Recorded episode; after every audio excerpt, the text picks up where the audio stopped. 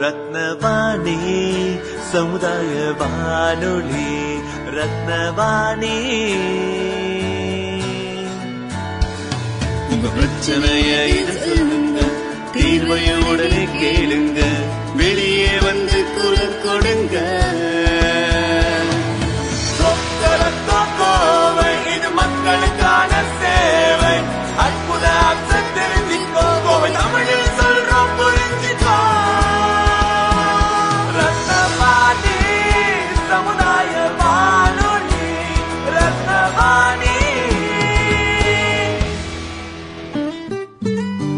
ரத்னவாணி தொண்ணூறு புள்ளி எட்டு சமுதாய வானொலி ஒலிபரப்பு கோவை ஈச்சனாரி ரத்தினம் கல்லூரி வளாகத்தில் இருந்து ஒலிபரப்பாகிறது.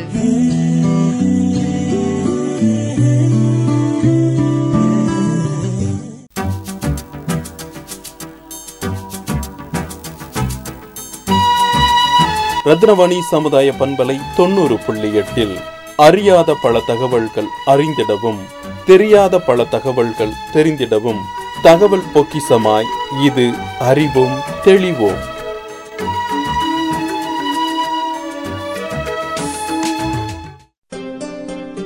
ரத்னவாணி சமுதாய பண்பலை தொண்ணூறு புள்ளி எட்டில் இணைந்திருக்கீங்க. நான் உங்கள் குருதர்ஷினி. நம்ம அறிவும் தெளிவும் நிகழ்ச்சியில் தமிழகத்தில் பார்க்க வேண்டிய சுற்றுலா தலங்களை பற்றி தெரிஞ்சுக்க போகிறோம் இந்தியாவின் கலாச்சார தலைநகரம் தமிழ்நாட்டின் தலைநகரம் சென்னையில் உள்ள சுற்றுலா தலங்களை பற்றி தான் இப்போ பார்க்க போகிறோம் கலைகளிலும் நவீனத்துவத்திலும் பாரம்பரியத்திலும் தனித்துவமான கலவை தான் நம்ம சென்னை வங்காள விரிகுடாவின் கோரமண்டல கடற்கரையில் அமைந்துள்ளதே. நம்ம சென்னை ஆகும். அங்கே உள்ள அருங்காட்சியகங்கள் பூங்காக்கள் கோவில்கள் மெரினா கடற்கரை போன்ற பல இடங்கள் சென்னையில் உள்ளன. அடுத்து நம்ம வசிக்கும் இடமான கோயம்புத்தூரில் உள்ள சுற்றுலாத்தலங்களை பார்க்க போகிறோம் நம்ம கோவையில் கிராமத்து புடவைகள் தங்க வைர வெட்டு நாய்களின் உயர்தர காரணமாக தென்னிந்தியாவின் மான்ஸ்டர் என்று சொல்கிறாங்க நம்ம கோவையில் தெ- மேற்கு தொடர்ச்சி மலைகளும் காணலாம். வைதேகி அருவி கோவை கொண்டாட்டம் மருதமலை ஈஷா வெள்ளியங்கிரி மலை கோவில் ஆகியவை புகழ்பெற்ற கோயில்கள் ஆகும். காவேரி ஆற்கரையில் அமைந்துள்ள ஒரு வளமான வரலாற்று பாரம்பரிய கொண்டுள்ள நம்ம தஞ்சை பற்றி தான் இப்போ பார்க்க போகிறோம் தஞ்சை சோழர்களோட கோட்டையாக மட்டும் இல்லாமல் பண்டைய காலத்துக்கும் நவீன காலத்தையும் பிணைக்கும் நகரமாகவே இருக்கின்றது. கிபி ஆயிரத்தி பத்தாம் ஆண்டு ராஜராஜ சோழனால் கட்டப்பட்டது தான் பிரகதீஸ்வரர் கோயில். பிரகதீஸ்வரர் கோயில் என்- என்றும் சொல்லலாம். தஞ்சை பெரிய கோயில் என்றும் சொல்லலாம். தற்போது உள்ள கட்டடக்கலை நிபுணர்களையே குழப்பக்கூடிய கோயில்கள் தான் நம்ம தஞ்சை பெரிய கோயில். தஞ்சையில் தஞ்சை பெரிய கோயில் மட்டும் இல்லாமல் அதை சுற்றி நூற்றி எண்பத்தி எட்டு கோயில்கள் உள்ளன. இந்தியாவின் நைக்ரா என்று அழைக்கப்படுவதே ஒகேனக்கல். ஒகேனக்கல்லில் நீர்வீழ்ச்சி ஒன்று காணப்படுகிறது. அந்நீர்வீழ்ச்சியில் கார்பனேட் பாறைகள் பல உள்ளன. அது உலகில் பழமையான ஒன்றாகும். ஏற்காடு எம்எம் ஹில் மற்றும் ஏலகிரி மலைகள் ஆகியவை ஒகேனக்கல் அருவிக்கு அருகிலுள்ள முக்கியமான தலங்கள் ஆகும்.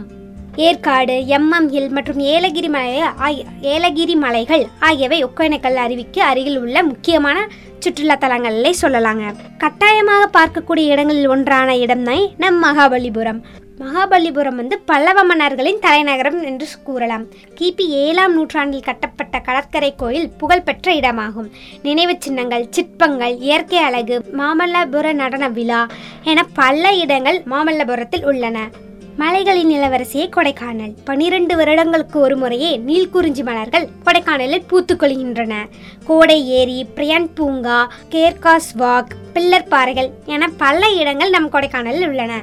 அடுத்து மலை வஸ்தலங்களில் ராணி ஊட்டி ஆகும். ஊட்டி சுற்றுலாத்தலங்களில் முக்கியமாக தெரிஞ்சுக்க வேண்டிய இடங்க. நீலகிரியில் உள்ள மிக உயரமான சிகரமே ஊட்டி. பசுமையான மலைகள் மயக்கும் காடுகள் தொட்டபெட்டாவின் அழகிய வசீகரம் என எல்லா நிறைந்தவை நம் ஊட்டி. ஏழாயிரத்தி நானூற்றி நாற்பது அடி நிலப்பரப்புகளை கொண்டுள்ளது. உளுரும் மலைகள் மூடுபனி நிலப்பரப்புகள் என பல நிலப்பரப்புகள் சுற்றுலா பயணிகளை ஈர்க்கின்றது. ஊட்டி ஏரி தாவரவியல் பூங்கா வென்ஸ்லாக் டவுன்ஹால் மற்றும் ரோஸ் கார்டன் முதலிய இடங்கள் கண்டிப்பாக நாம் பார்க்கும் கும்மிடங்களாக ஊட்டியில் உள்ளது. அடுத்து தூங்கா நகரமான மதுரையே தமிழ்நாட்டின் பழமையாக இடமாக திகழ்ந்து வருகின்றது. நேர்த்தியான கட்டடக்கலை கலைப்படைப்புகளின் பழங்கால பிரம்மாண்டமான கோயில்கள் வைகை ஆறு மதுரை மீனாட்சி அம்மன் கோயில் என திருமலை நாக்கியர் ஹால் கூடலழகர் கோயில் என்று அடுக்கிக் கொண்டே சொல்லலாம். அடுத்து வங்காள விரிகுடா அரபிக்கடல் மற்றும் இந்திய பெருங்கடல் ஆகிய மூன்று பெருங்கடலில் சந்திக்கும் இடமே நம்ம கன்னியாகுமரி. சுவாமி விவேகானந்தர் தவம் செய்த இடம் திருவள்ளுவரின் மிகப்பெரிய சிலை சூரிய உதயம் மற்றும் சூரிய அஸ்தமனத்தை காணும் இடம் என கன்னியாகுமரியில் பல சுற்றுலாத்தலங்கள் உள்ளன. மேலும் திருச்சிராப்பள்ளி சிதம்பரம் காஞ்சிபுரம் என பல இடங்களில் பண்டைய கால கோயில்கள் சுற்றுலாத்தலங்கள் நிறைய அமைந்துள்ளனர். செப்டம்பர் இருபத்தேழு அன்று சுற்றுலா தினம் கொண்டாடப்படுகின்றன. அதற்கான சிறப்பு தொகுப்பே இந்நிகழ்ச்சி.